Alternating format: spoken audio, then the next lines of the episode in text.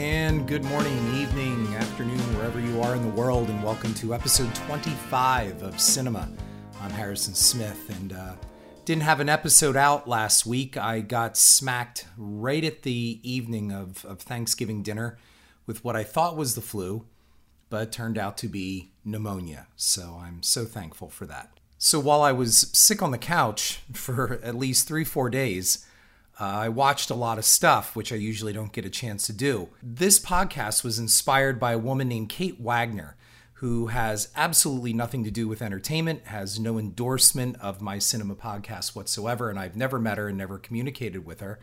However, she has a great website out there uh, called McMansion Hell, and it's about the architectural disaster that is known as the suburban McMansion. And I highly recommend you you go visit it. It is uh, McMansionHell, I believe .com. I am looking at her website now, and that's exactly what it is. However, back to Kate and what I'm talking about is the fact that she had an interesting take on why the McMansion is popular, and uh, we're going to be getting into that because it dovetails perfectly. Uh, into what I'll be talking about today with, with certain films in our entertainment and, and the acceptance of entertainment, and then certain part of cinema or cynicism that, that buoys some of these projects that I'll be talking about. I watched Kate Wagner speak on a TED Talks uh, supporting uh, her statements on, on McMansions and, and why they're not just environmentally bad. Uh, that wasn't really her take. They, they're just basically a creative offense, an architectural offense. Kate Wagner posits that the McMansion, the problem is, is that number one, everybody loves it. And when you ask them why they love it, a lot of people don't know why. Uh, these are gigantic houses, often too big for the people that live in them. They're huge expenses to heat and cool. And most of all, they are architecturally stupid, as she has called them. They're wasteful. Uh, they they have architecture and and things uh, attached to them and built into them that serve absolutely no purpose. Balconies that go nowhere and are not functional. Uh, wasted space. Uh, complete messes, and we pay incredible amounts of money for them. Uh, the style of them is is a bric-a-brac, a mishmash of of different styles that she said are cobbled together from some high school kid's concept of what a house should look like. And she said we're taught to love these things, that we must love them, and that this is what defines the American dream and what defines our suburbs. And people embrace them and they don't know why. And this made me think about some things as I was watching television while I was sick. And one of them was it's a Wonderful Life. I've seen the film before. In fact, I had to watch it in a college film class when I got my bachelor's. And uh, I think most of you listening have seen the film. And then the other thing was The Irishman. I finally was able to catch The Irishman uh, on Netflix and watched all full three and a half hours of it. I hope you'll follow along with me. And I'd love to hear from you on this because most of all, I'm just throwing out questions to hear what my audience thinks because we're all the ones that are consuming these things. And this kind of dovetails right off episode 24, which was about consuming cinema. It's a Wonderful Life was a bomb at the box office when, when it was released. And over time, much like we've seen with other films, has become a classic. I guess we've been told it's a classic. It's hard to hate It's a Wonderful Life. It has a good message. It it means well. It's it's very sentimental and, and others argue saccharine and and very sappy. And, uh, you know, then you can get into the whole really negative side and it's pushing a Christian agenda and, and all of that stuff. And, and the, the only minorities that are, that are shown in the film are, are servant help and, and played for the stereotype that they were at the time. And, uh, you know, first world problems for this guy. Also, the fact that you know the George Bailey was basically a bungling financial fool ahead, the head of a Ponzi scheme that really should have gone to jail uh, savings and loans scandal kind of thing.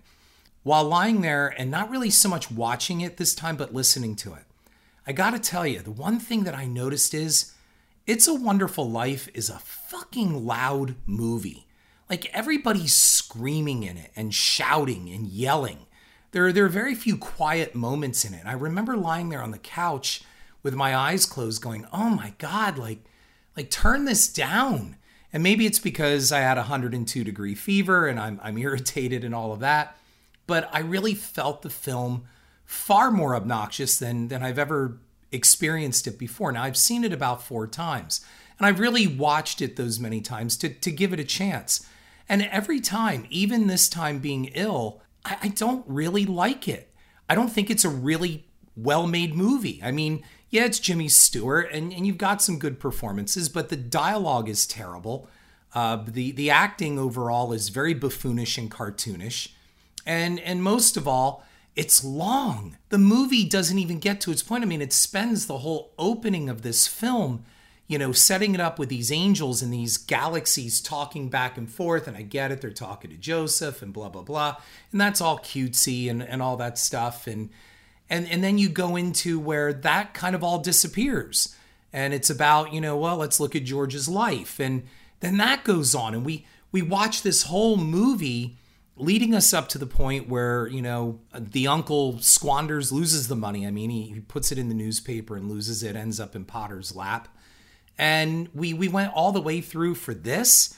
And then it starts almost all over again with with clarence the angel getting involved the pacing is horrendous the editing is atrocious but somewhere along the line cable companies got a hold of this and just started showing it all the time and said, you know, God damn it, you're going to love this. This is a Christmas classic, and by God, you're going to love it.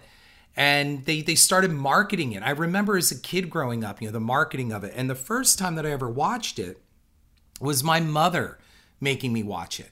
And I sat with her. My mother made me rarely ever sit and watch things on TV, but she wanted to share this with me. This was an important film for her growing up. And when I watched it, as a kid, I think I was 12, 13, I didn't find it all that sentimental. And, and I was a sentimental kid. And I told my mom, she goes, Well, what do you think? And I said, I think it's long. And at the end, when it was over, I remember feeling, Oh my God, thank God it's over. And keep in mind, it was longer because there were commercials in it. I didn't watch it on, on any type of free basic cable where they just played the movie. And it went on and on. And and over the years I've asked, I even asked in my college course, just why is It's a Wonderful Life so popular? Why do people love it so much?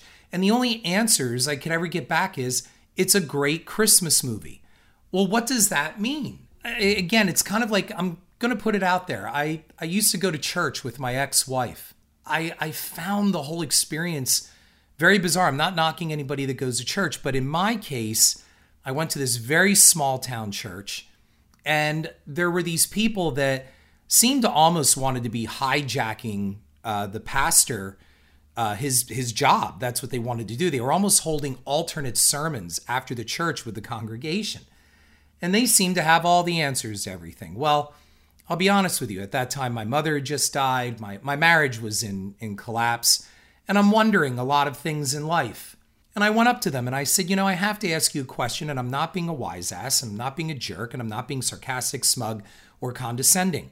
What does it mean to you? And explain to me, because the patent answer is always the same. And that is when I ask this question, and it is so, what does it mean that Jesus died for our sins? And they looked at me and they go, Well, that's the answer. He died for you, He died for your sins. And I looked at them. I said, I don't understand that answer. I said, Can you explain it? You seem to know the answer. And you know what? They couldn't tell me. All they kept saying was, Well, he died for your sins. Well, you're, you're answering the question with the question. That's begging the question. You're, you're not giving me a definitive answer.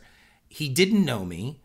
I, I was not around at that time. And I don't understand the point of allowing myself to be hammered up onto a cross for the sake of saving the people that are actually hammering me to the cross. And I'm not being a jerk and I'm not being condescending. Now, to be fair, for any of you that may be offended by this, I have gone further. I, have read the Bible now, I've, I've read it cover to cover, and I, I do theological research. So I think I found my answers uh, here and there, but at that time I really didn't have an answer, and I was asking out of sincerity. And I've found over the years that, that the same applies to It's a Wonderful Life. When I ask people, why do people love it so much? Their answer is pretty much always the same it's a great Christmas movie. I guess it means something to everyone in, in their own way. But as a movie itself, for me, I don't think it's a wonderful film. I really don't. And I never understood the timeless classic moniker attached to it. And I'm not being a curmudgeon and I'm not being cranky and I'm not being angry. I'm just saying, from a critical point of view, it is a not well made film and it is not well put together and its narrative is, com- is completely flawed. There are a lot of problems with it. But over the years, and we're talking this thing has had decades, and we've gone through Vietnam and Watergate and, and all the messes that we have, I guess it's just a, a piece of nostalgia that is so sweet. It's it's kind of like, you know what it reminds me of? It kind of reminds me of remember that shitty hard candy your grandparents used to keep in a glass bowl or dish on an end table and they never had anything else? As a kid, you you ate that hard candy because well, it was the only thing there was. I remember there were like these shitty peppermints or those green. They, they all look like glass. I remember that. And you ate them, but you didn't like them. But they were pretty good for what was there. That's what I equate It's a Wonderful Life with. It's a dish of shitty hard candy. And it's better, I guess, than nothing.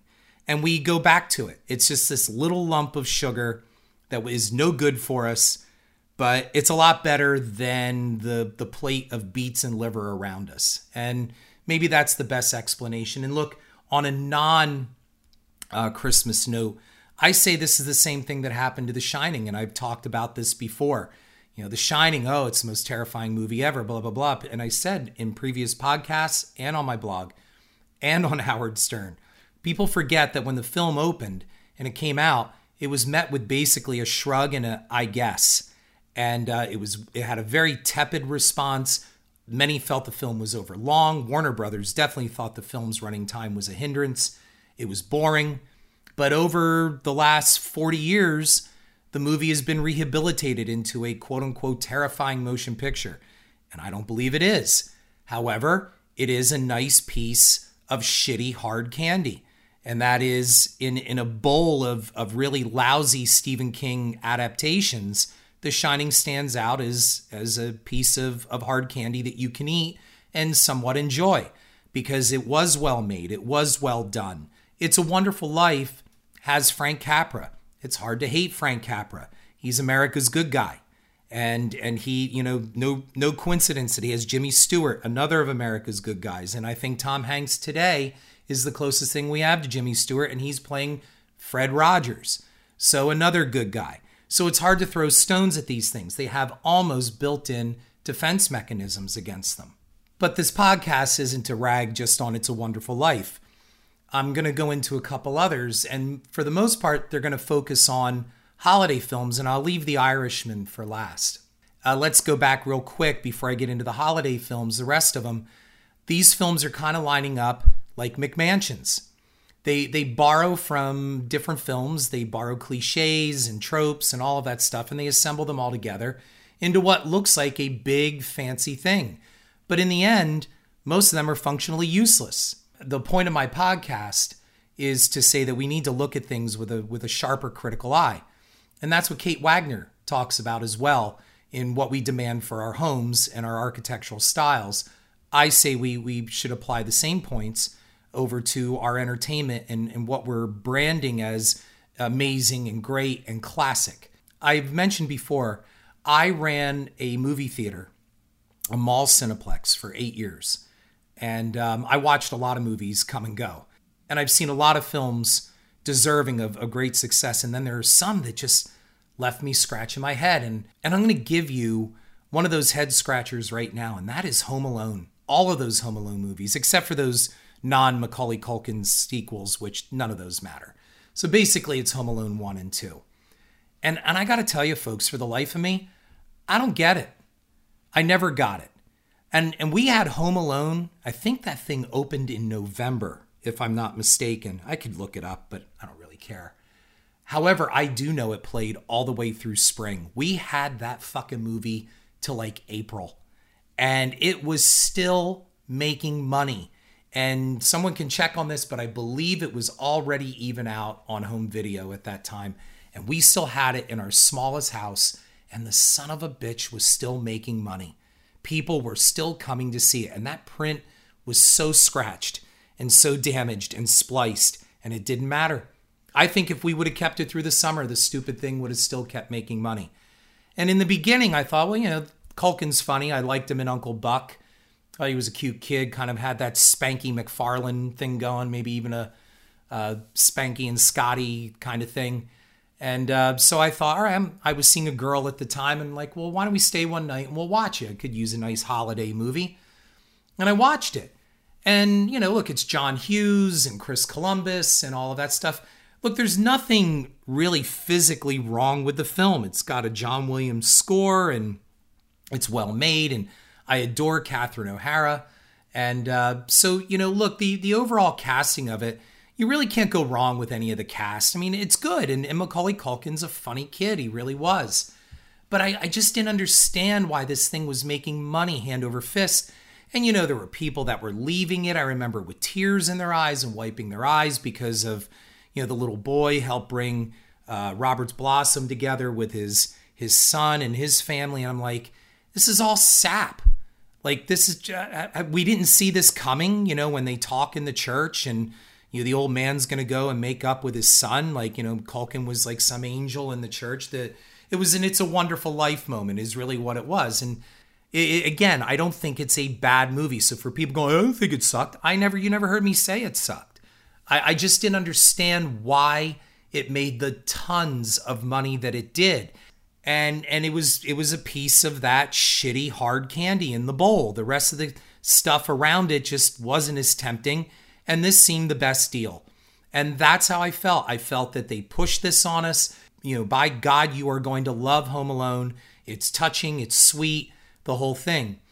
And I thought, okay, well, they got off on one. Good for John Hughes. Okay, there's another one, another feather added to his cap. And you made a lot of money off this, and good for him. He entertained me in my teen years, so he's having a blast and making some bucks. But the sequel was even worse. I mean, how many times can you leave your kid home alone? Don't you think? I mean, shouldn't Child Protective Services be looking into uh, the McAllister family? So, in addition to that, we have the same plot basically all over again uh, against the the skyline of New York, and it's just a stupid movie, and it's the same thing all over. And I didn't find it all that funny, and I watched it in the theaters, but it made another ton of money, and I just didn't get it.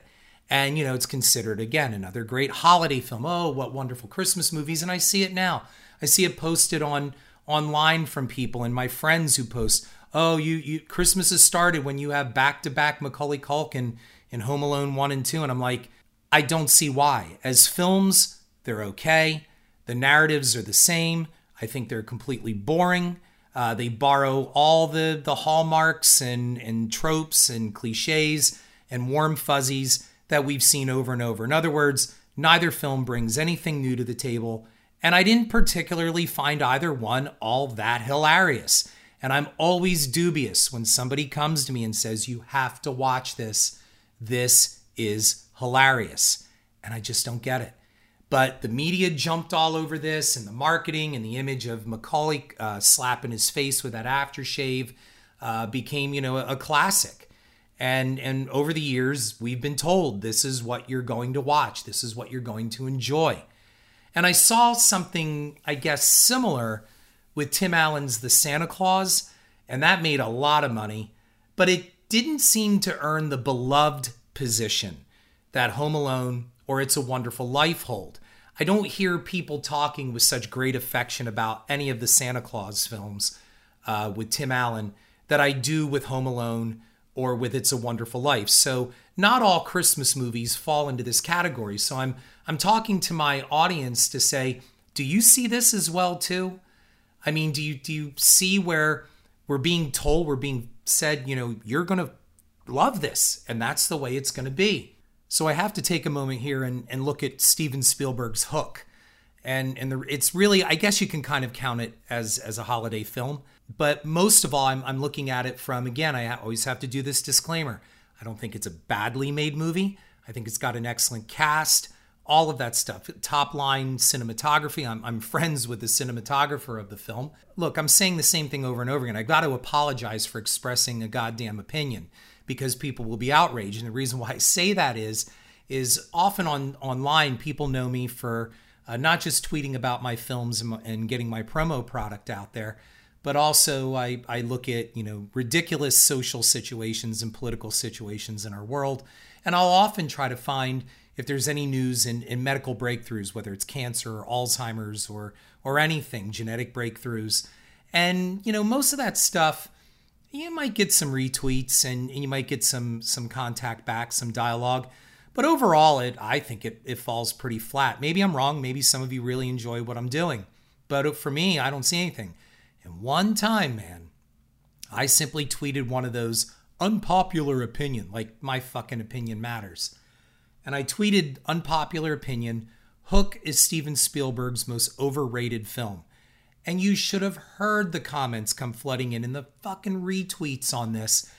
You would have thought that I tweeted the cure for cancer with the activity that this tweet got. I couldn't believe it. I was astonished. All the stuff that I'll tweet on, all the information that is out there, and this is what you jackasses choose this hill to die upon. This is this is what matters to you. Defending a mediocre Hollywood film. I feel that Hook is one of those films as well that okay, has Robin Williams and and really how can you not like Robin Williams? You may not like all of his films, but by all accounts from so many people, he was a good guy and a nice man.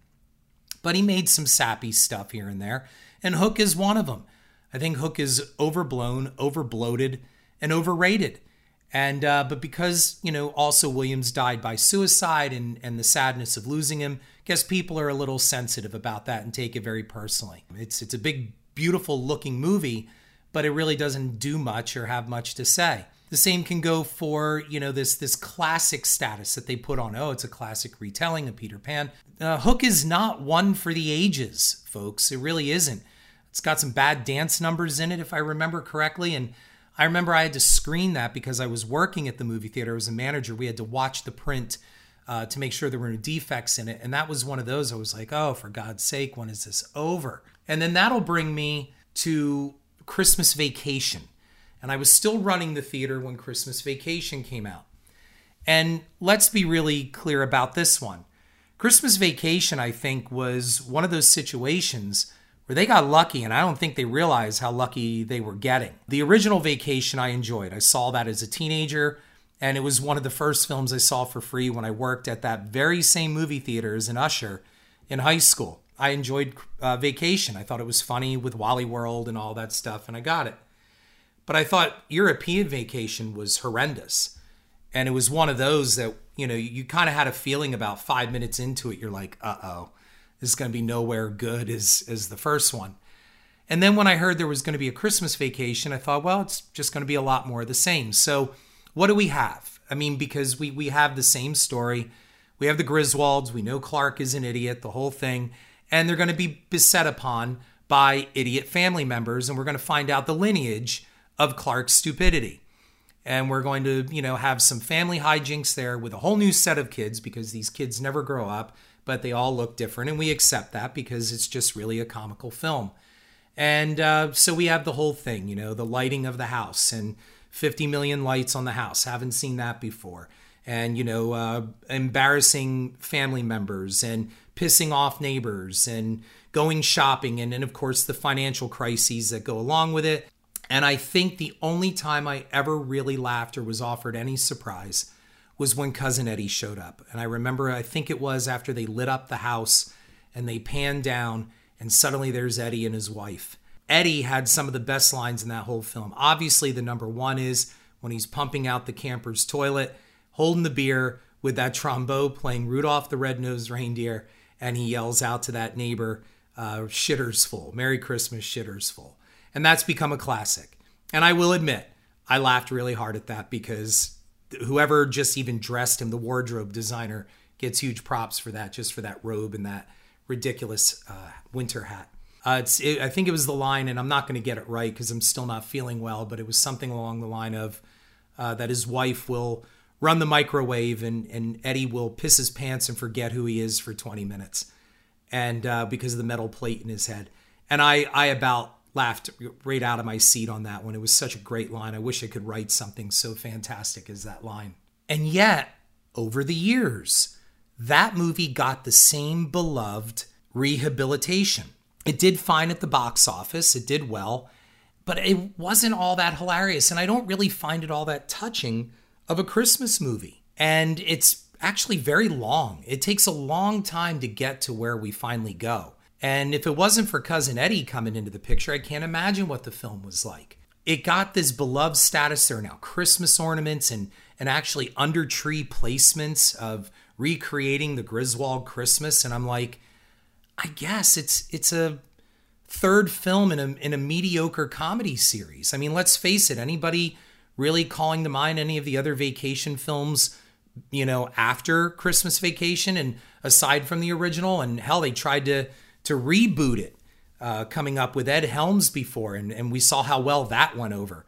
So I, I don't understand this embracing of National Lampoon's Christmas Vacation. I, I don't get it. Yeah, I guess it's one of those things. Like I hear people, oh my God, we we play it constantly. We just put it on loop. Uh, and I guess some cable stations are, which I'm going to be leading into with a Christmas story they're doing that now. They just, it's 24 hours of Christmas vacation. And my question is, does it fucking warrant that? I mean, is it really all that funny? Or do we just have another shiny piece of shitty candy in that bowl?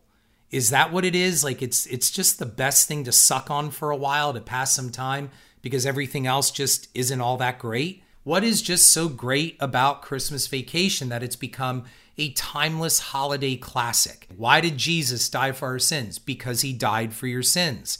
And then that leads me right over to a Christmas story. And again, I'm going to make it very clear I don't hate the movie, I think it's extremely well made. And I was one of about eight people that sat in the old Sherman Theater because even the mall did not pick up a Christmas story when it came out because it came from Bob Clark and everybody expected a Porky's kind of comedy in the in the raunchy early 80s and instead we got this very sweet very nostalgic uh, look back at, at a simpler time at christmas uh, with the movie that we got with our famous you know leg lamp in the window and melinda dillon screaming and crying throughout the movie and darren mcgavin inexplicably playing her husband i even remember that as a boy thinking he should be her dad in this movie she was far too young but you know, May, December courtship, whatever. Uh, a Christmas Story is probably the, the first victim of this after It's a Wonderful Life because I called a victim because I think A Christmas Story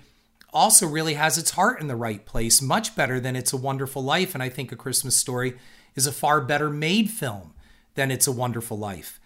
But it bombed at the box office, as most people know. It did not do well, but it got an instant rehabilitation on home video and also on a cable.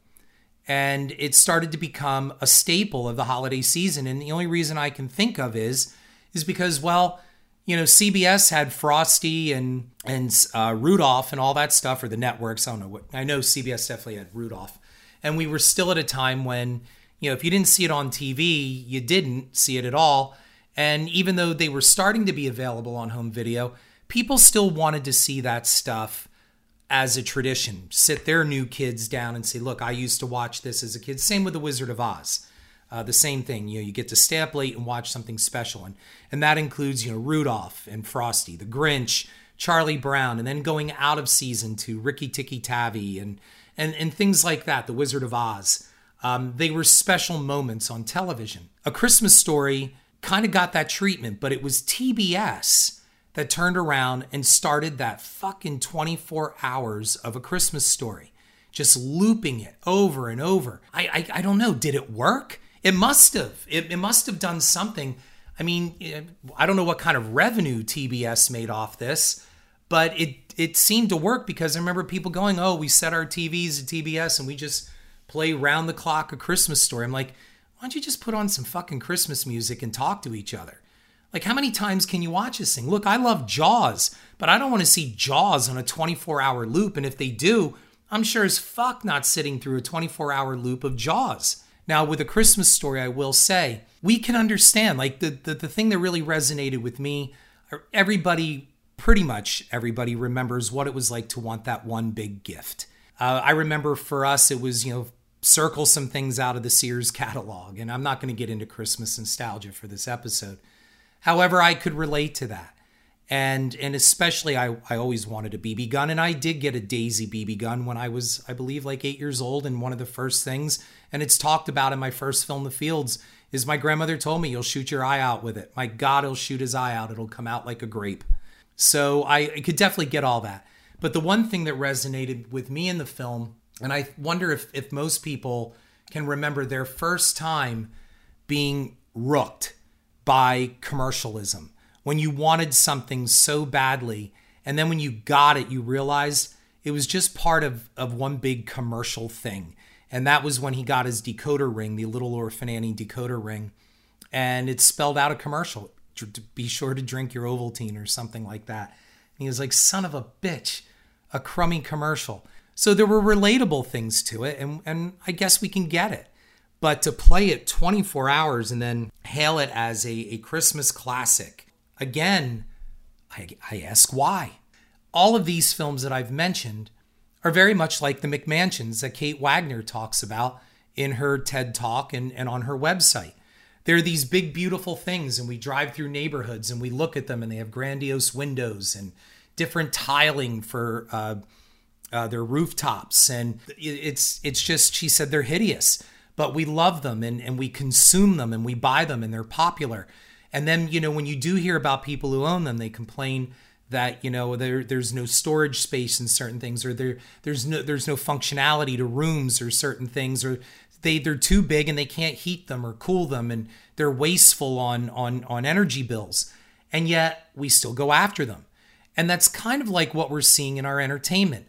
We have these huge gas guzzling gigantic productions and and we say we love them and and we patronize them. And sometimes we even bestow them with huge box office intake. And and one of those I'll give you is Avatar an expensive motion picture. And we've waited how long for for I guess a sequel that just wrapped?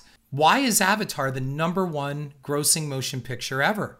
I mean I saw it. I saw it in theaters with the 3D I get it. And you know, I heard of people that became depressed after leaving. They wanted to live in in uh, Pandora.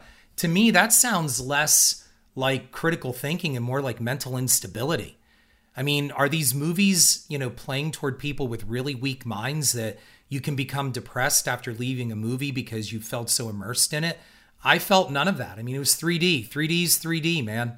And although it was good, um, it was Dances with Wolves in space and Fern Gully with with aliens. I mean, it's well made. It's James Cameron, Sigourney Weaver, all that stuff. Don't don't get me wrong. I just I don't I don't see the the huge thing about it. And but we're told we have to love it. You know, it's important. It's an important movie, Oscars, and we love it. That's what I'm talking about here in this podcast. Is Avatar also a McMansion in the, in movie row? Like all the other films that I've talked about, Home Alone, Wonderful Life, Christmas Story, Christmas Vacation. I mean, are, are they all just McMansions? The Shining, I think The Shining is a big McMansion. Uh, you know, the Overlook is a McMansion, is what it is. Uh, architecture that is that is useless, non-functional, and pretty much leaves us going nowhere. That's a good description of The Shining. So now that brings me right around to probably the biggest McMansion on the block, and that is Martin Scorsese's The Irishman. Look, The Irishman is is beautifully made. There, there's no question about it. And I'm even going to go further to say that I did not find any of the de aging type of software used. I did not find it distracting at all. And in fact, I wouldn't have even noticed it other than the fact that I know these actors are much older than what they looked in the flashback stories. However, I thought it was properly used and was not a distraction at all. Now, I did not see it on the big screen, and I heard that's where most of the complaints come from that uh, the, the huge projection on the big screen brings out the defects far more than than on the small screen. I watched it on a 65 inch uh, LED TV. It is beautifully made. It is well written. It is all well put together, and it is masterful coming from a man who knows this medium so well and most of all knows this genre. So there's there's no dispute there whatsoever on the quality of the motion picture. I guess my question is, why is this instantly bestowed as a classic because of its subject matter? And why do we celebrate really what is a very despicable lifestyle? Would any of you listening right now want your children to enter into that lifestyle of, of mobhood? And, you know, we, we look at the life of Jimmy Hoffa and, and we look at, uh, you know, the, the Bufalinos and all of this stuff and, and Sheeran. And really, all these people are they're, they're people that pretend and masquerade as civilized people. They're thugs, they're animals, they're criminals, and they're low lives. That's what they are. And we're celebrating this. We treat them as princes and kings. And then we look around our lives and we wonder why we have the situations that we do. You know, was The Irishman even needed? I always felt that Martin Scorsese's capping achievement was Goodfellas in that genre, although some will argue it is Casino. Do we really need anything more after Casino? What more can we say? We have more older men uh, with beautiful women on their arms, dressed to the nines. The women are smoking. Uh, and then the, the stories always end where they go to jail or grow old and lived a life that, in the end, all that power and money really gave them nothing anyway. And they, they die as these rumpled old men in nursing homes or, you know, shot in a barber chair. I mean, how many more fucking times do we need to see this shit? And why do we keep celebrating it?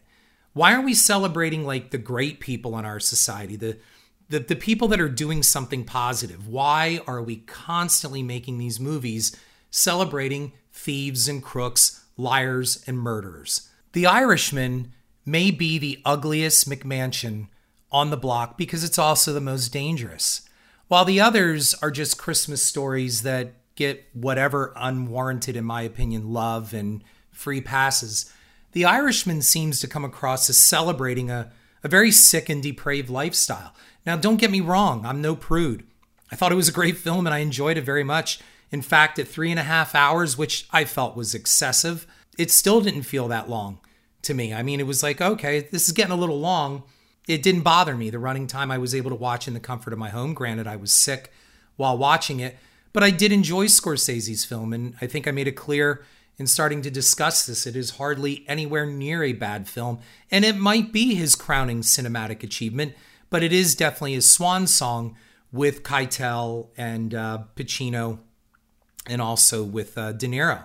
So it's it's kind of the end of the road for these guys, and they know it, but they're making some great stuff. So it has nothing to do with that. But my point is the image that it gives off. Why is this instantly embraced and beloved and everything? When really we may we really should be maybe looking at this with a far more critical eye not as to the construction of the film but what it's trying to convey to us is what we hold valuable in our society. And when you start to bring that up you instantly go oh you're a hater you're jealous blah blah blah. I am none of those things folks. I'm saying that instead of just plunking down the money and going deep into debt for the mortgage for the biggest ugliest mcmansion on the block because you have the biggest ugliest mcmansion on the block maybe you should look at it. Maybe you should really take a good walk through and see that those columns that are on the front of, of that house that looks so great are really hollow and they're fiberglass or, or foam and that they're not real concrete or marble or granite. And maybe you should look and wonder why. Why do we have these giant, ugly windows in a place that they really don't belong? And who's going to clean those fuckers? And most of all, they don't look good, but we're told they look good. And why do we have turrets on the end of, of a stucco type Tudor part of the house and a mishmash of things? But hey, I have my giant 4,000 square foot mansion and it looks good. And that's how I'm playing it. That's how I roll. And if we start applying that attitude toward our entertainment, which we are, we're not really looking at things properly. And this is why we're not getting the quality that yet at the same time people say they want.